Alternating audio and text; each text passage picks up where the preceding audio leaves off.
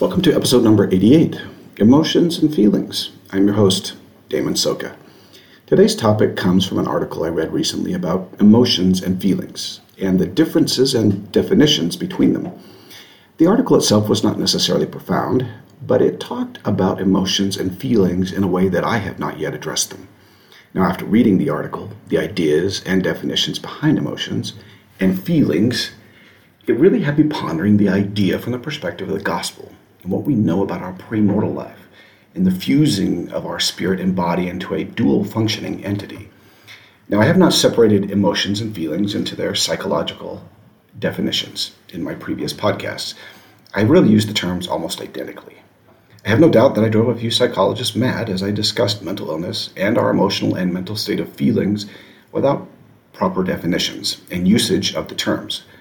But after reading this article, I realized that it makes good sense to separate these two words into their respective definitions, and then really to discuss them in terms of a gospel premortality and mortality. And now, before I get to the real definitions of the words, understand that even psychology has difficulty with them in some senses. They can't even fully decide on how many base emotions exist, and really, in some ways, struggle to pin down the human, human experience as far as emotion and feelings. This doesn't mean that they don't have some solid points of agreement and discussion. It means that the field of the study itself is more subjective than one might think, and there are still many unanswered questions. Also, it is important to note that science, in its somewhat feeble attempt to make everything relate to evolution, attempts to parse how each one of these defined emotions came about during evolution. In doing so, they ignore one of the most basic principles of life as we know it within church doctrine Emotions and feelings, as we view it from the gospel perspective, and that is life and mortality and premortal life, is dependent upon an immortal spirit that has existed before mortality and even before our mortal bodies. Meaning, in essence, we have two origins of our emotions and feelings that combine together to form our emotional experience. We have those emotions and experiences from our spirit, and those emotional experiences from, from our mortal body. Also, it's important to note that the spirit has already developed a sophisticated, experienced set of emotions and feelings before we even entered mortality. We come pre programmed, as it were, from a previous life of experienced emotions and feelings. This previously developed emotional experience is and can be referred to as our conscience or the light of Christ. It is the light we bring with us from those celestial teachings and trainings provided by our Father Mother, and of course our Savior. Now, these spiritual emotional states are incredibly important when it comes to the acceptance of gospel principles, understanding the voice of the Spirit, and really a naturally occurring emotional connection to obedience to gospel principles. While we are not currently able to access our experiences that developed our premortal emotional state, we do have a full access to those emotions derived from the experiences as a guide to living in this fallen world. All right, so now to our definitions. Emotions in our mortal bodies are defined as the underlying physiolog- physiological changes that cause feelings, meaning in a more simplified format that emotions are the body chemistry that gives rise to feelings, and feelings are an interpretation of that body chemistry. One of the easiest way to understand it is explained by a fear of spiders of course, arachnophobia. When a person who fears spiders sees a spider, their body reacts to it. Then the chemical and neuro- neurological signals give rise to what we feel as fear, or disgust in this case. And then, every time we feel those same neurological signals within our experiences, with our mortal bodies and chemistry, we feel it as fear. The same can be said of happiness, sadness, surprise, disgust, and anger. Each of them give rise to a set of body chemistry, physiological changes, and we interpret them as happiness, sadness, surprise, disgust, and anger. Now, the emotions that come about due to external or internal stimulus generally live in our unconscious, so subconsciously, but are interpreted consciously as feelings. Now, the six emotions I just mentioned are what is termed as the basic set of mortal body emotions. And of course, you'll find that psychology has debated the exact amount and type of emotions for many years. I am not going to dredge through that mire and debate as to how many or exactly what are the base set of emotions. What I am going to do today is to define emotions as the underlying unconscious motivation for our feelings, whether that motivation is neurological, chemical, spiritual, or physiological. It will give rise to interpreted feelings that actually drive us to action. Now, I'm also going to say, for purposes of the discussion, that our spiritual bodies are built very similarly to our mortal bodies in that physiological, physiological changes in our spirit, emotions, give rise to spiritual feelings. So, in essence, we possess really two motivational, emotional sources deep within us that drive what we feel the mortal emotional system and the spiritual emotional system, which, by the way, may not always be in sync with one another. Many times, the spiritual emotional system is in direct contradiction to the mortal emotional system and this causes great distress, as anyone who has ever experienced mental illness can tell you. As we discuss the emotional motivation from the spiritual body, the scriptures provide a reasonably solid base for both our spiritual emotions and feelings based on the definitions. For instance, if you are feeling charitable, then your emotions should resemble the definitions found in Moroni 7:45. And charity, which charity is the emotion, it suffereth long, is kind, envieth not, is not puffed up, seeketh not her own, is not easily provoked, thinketh no evil, rejoiceth, rejoiceth not in iniquity, but rejoiceth in truth, beareth all things, believeth all things, hopeth all things, endureth all things. Now, what is interesting about the definition of the emotion of charity is that it uses feelings to describe the underlying emotional motivation. Charity is a composite emotion that motivates various types of feelings in us described actually in that verse. Because it, because it is the underlying emotion that causes us to feel certain ways, it is important to understand what the scriptures really have to say about these underlying emotions. Now, first of all, how did we even develop or attain these underlying emotions? Where do they come from besides just saying pre-mortality?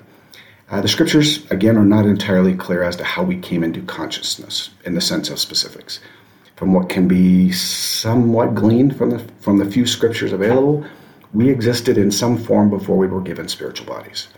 We also had some type of agency uh, as well. But beyond that, we know very little, except that due to our positive development in specific ways, we were chosen to be God's children and born into spiritual bodies and became his sons and daughters. Now, we are not told how this was done in any form, except that it happened. And we can assume that this consciousness, before it became a spirit son or daughter, had probably desires, emotions, and feelings, and due to our righteous choices, was given the opportunity to become a son or daughter of God. Now, I personally, and again, I'm going to reiterate this, I personally believe that this is where our emotions begin, however simplistic those emotions might have been at that time. We were motivated in various ways as, as a spiritual entity. Now, the scriptures do note in Abraham 3 regarding the spirit children of God that each of us was very different in our spiritual, emotional nature and obedience to our parentage, both mother and father. It can be assumed that we developed our emotional nature or underlying motivations that give rise to feelings during our sojourn in premortal life with our father with our father and mother in heaven watching over us. What is not explained in any real detailed way is how each of us developed so differently when it came to these underlying emotions. We know that from Scripture that really no unclean thing can live in the presence of God, which in essence means a spirit that possesses an emotional state contrary to the nature of God could not have lived with him. And so only certain emotions could be allowed to exist in celestial life. But it seems that many of us, perhaps the majority, did not develop these underlying emotions in perfectly. We probably developed them, but just not perfectly, meaning we didn't develop them in sufficient quantity or quality. And we see before coming to this earth that even one third of those of us chose against this celestial emotions or a celestial nature and followed their own course into eternal darkness. We also see that many will inherit the lowest kingdom of glory, as noted in Doctrine and Covenant 76. If you consider the number of spirits that have not and did not develop a true celestial nature, or this set of celestial emotions, based on this one third who were lost before mortality, and numerous hosts talked about by the prophet in Prophet Joseph in Doctrine and Covenant 76, who would find themselves in the celestial kingdom, then developing a celestial set of emotions was not as common as one would think it to be, considering a celestial parentage, who did possess those same celestial emotions and attributes.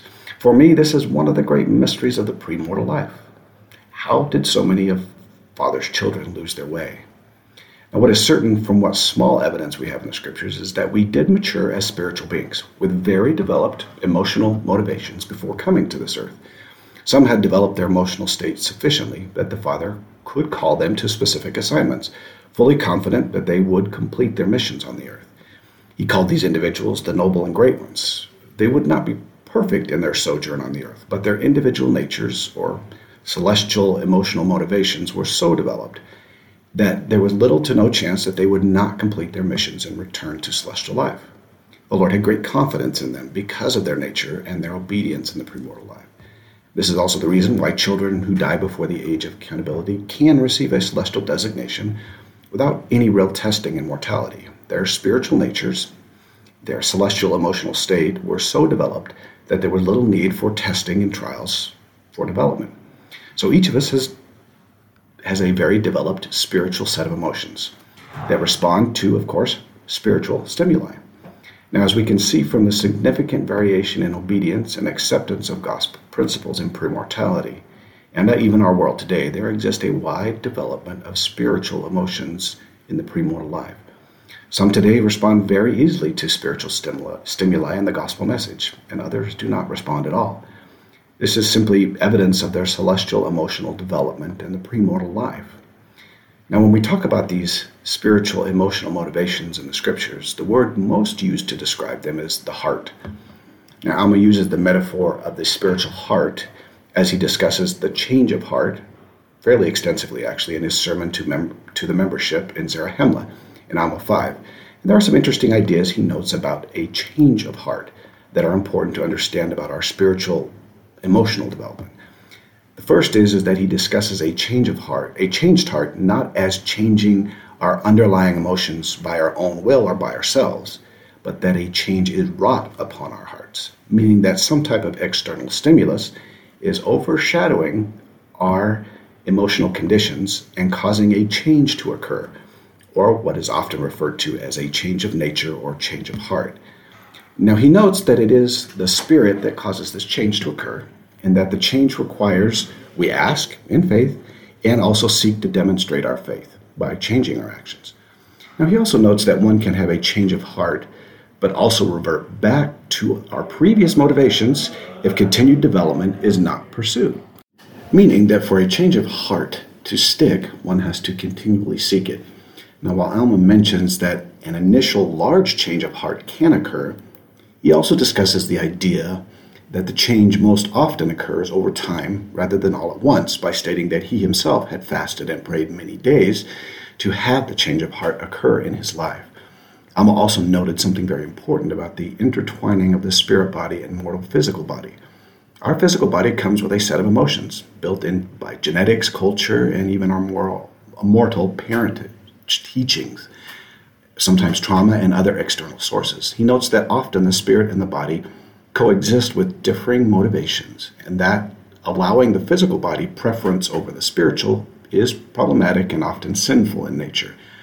He notes that by allowing the physical body emotions to take preference over the spiritual, one can change the nature of our spiritual emotional motivations, and they will begin to mirror the lesser physical body motivations, meaning that if we allow our physiological mortal emotions to overtake the spiritual by our own choice, then the spiritual will begin to look a lot like the mortal. In almost every case, that is bad for spiritual nature. Now, this leads me to some important ideas regarding emotional motivations, feelings, and what we've experienced in this life, and more especially when it comes to mental illness. As I have said, we have two competing emotional motivations within our body those of our physiological body, our physical body, and those of the spiritual body. Under normal conditions, meaning outside of mental illness, the emotional state that gets nurtured is the one that typically develops and presides. Meaning that if we nurture the spiritual, our mortal emotional state becomes more like our spiritual. And of course, it works the other way around. However, under conditions of mental illness, the emotional state of the mortal body ramps up significantly to the point that the spiritual emotional state is often drowned out by the river of mortal emotional depression, anxiety, or mania, meaning that the physiological body expands and deepens the mortal emotions so significantly that, it's, that it often overpowers the spiritual ones. This doesn't mean that we don't ever feel, feel the spiritual emotional undercurrent. It simply means that its influence will be less effective in our lives, even when we are trying desperately our best to listen and develop our spiritual nature. What mental illness does, in effect, is to turn up the volume of the mortal physiological emotions so that what we feel is the overwhelming feelings of depression, anxiety, and, of course, even mania. Now, this emotional river of mud and debris clouds our every thought, judgment, and motivation, and causes serious distress to occur between the two motivational sources. Our spiritual motivational source is desperately attempting to talk to us about truth, about what we're doing good, about those who love us, those who are helping us, and who we are helping, and really how well we are doing in the gospel. While our physiological emotions are telling us about worthlessness, darkness, doubt, sadness, pain, and just how badly we are doing in the gospel. Now, when these two deeply entwined motivational forces run against each other, there is going to be pain and suffering. And that pain and suffering causes us to attempt to reconcile the two motivations, spiritual and mortal. It is very difficult to live in a body tearing itself apart at the very foundational level of emotions. My experience has been that I struggled for days with the disconnect between the two, and then often just give in to the depression or anxiety, so that at least the pain and suffering lessens from the disconnect. As I've talked with others, they have expressed the same idea. The fight between the two is painful and that pain increases as the episode progresses until you give in to those overwhelming feelings of the mental illness. Now, giving in may not make much sense to those who have never suffered, but for those of us who have deeply suffered, giving in makes perfect sense, given the level of emotional distress and pain experienced during the episodes. Now, I am not advocating, advocating that we should give in. I just understand why we do. That fast moving river of mortal emotions brought about by mental illness is strong and it is consistent. It feels as though no matter what we do, that river of negative emotions is never going to abate. We feel as though we've lost control. And I think in some senses that's probably true because our emotions, those underlying physiological, physiological changes, are not generally part of our conscious thoughts. We have no real way to address them, they're subconscious. Mental illness does not attack us at the interpretation level of our feelings, but at the motivational level deep in our subconscious. This is why we can't just snap out of it or change our mood. The illness is directly affecting the most foundational level of our motivation that gives rise to our feelings and our thoughts. So, in so doing, it changes how we perceive the world around us and how we interpret that world. Where we should be happy and at peace, our world can be perceived to be falling apart because we interpret that world through our motivations and a motivational state. Probably the most difficult part of the illness is that rationally the mind can't understand how the motivations have changed so drastically when nothing external has changed in our lives.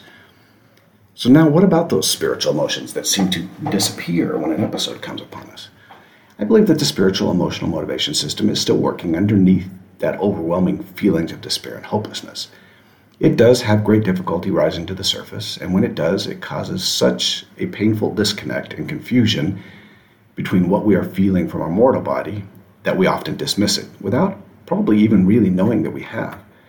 Our body and mind really refuses pain and will do almost anything to avoid it. And so, to avoid this terrible pain and confusion and disconnect between our two emotional systems, um, our mind and our body begin to disregard the spiritual, the spiritual one out of pure pain avoidance.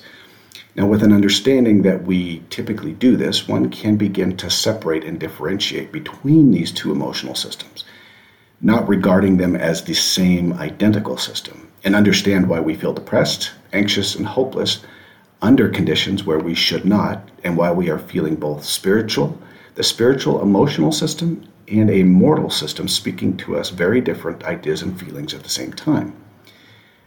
So, what does all this mean for those of us who suffer? Well, I have about five points here that probably help you to make some sense of all this. One, we have access to a fully developed spiritual emotional system to help direct our lives. Now, that isn't news, as we should already be aware of the light of Christ exists, but it does provide for understanding as to what I am accessing and why I am feeling the things I do, why I feel truth and what is right and wrong, why I have such strong convictions toward justice, why my confirmations come to me as they do. It is because of this spiritual emotional system. Now, mental illness, number two, mental illness goes much deeper than our interpreted feelings. It attacks at the very foundational subconscious level, our motivational level, and the most basic of our emotional systems. This means that we are going to have to approach illness with the understanding that it is affecting us at the subconscious level, where we really cannot change or alter it. We need help to access the problems and find solutions through therapy, medications, and other types of treatments. Three, when an episode strikes and we begin to feel that disconnect between the spiritual and mortal emotional systems, we can fully understand what's happening, at least from a rational perspective. For me, it helps me to weather the storm. When I understand what is causing the pain and suffering, and I can understand why I feel both spiritual and depressed feelings at the same time. And basically, why I feel bad at church. Now, this four, the spiritual emotional system remains intact and continues to help us if we allow it. Knowing that I'm likely to brush aside the spiritual feelings because of pain, I can better listen for those feelings. Also, because I understand that I can stimulate the spiritual emotions by listening to spiritual music, reading scriptures, going to the temple, I can attempt to do those things even when I don't feel like it. I can attempt to discard the negative and focus on the positive. And does that always work for me? No. But sometimes it really does help. Now, finally, understanding that I have two competing motivational forces helps me to separate and identify what I am feeling or interpreting. This way, I'm not confusing the emotional mental illness motivations for something spiritual. I can, in some ways, compartmentalize what I'm feeling and better understand how to address my illness and understand fully why I feel confused or pain in places where I should feel peace. Well, that is it for today. I hope that it's been helpful to you in your quest to better understand your illness and really this kind of dual motivational systems inside of us. I hope that you will share this with those around you and help them to better understand. And may the Lord bless you, and as always, do your part so that the Lord can do his. We'll talk to you next week.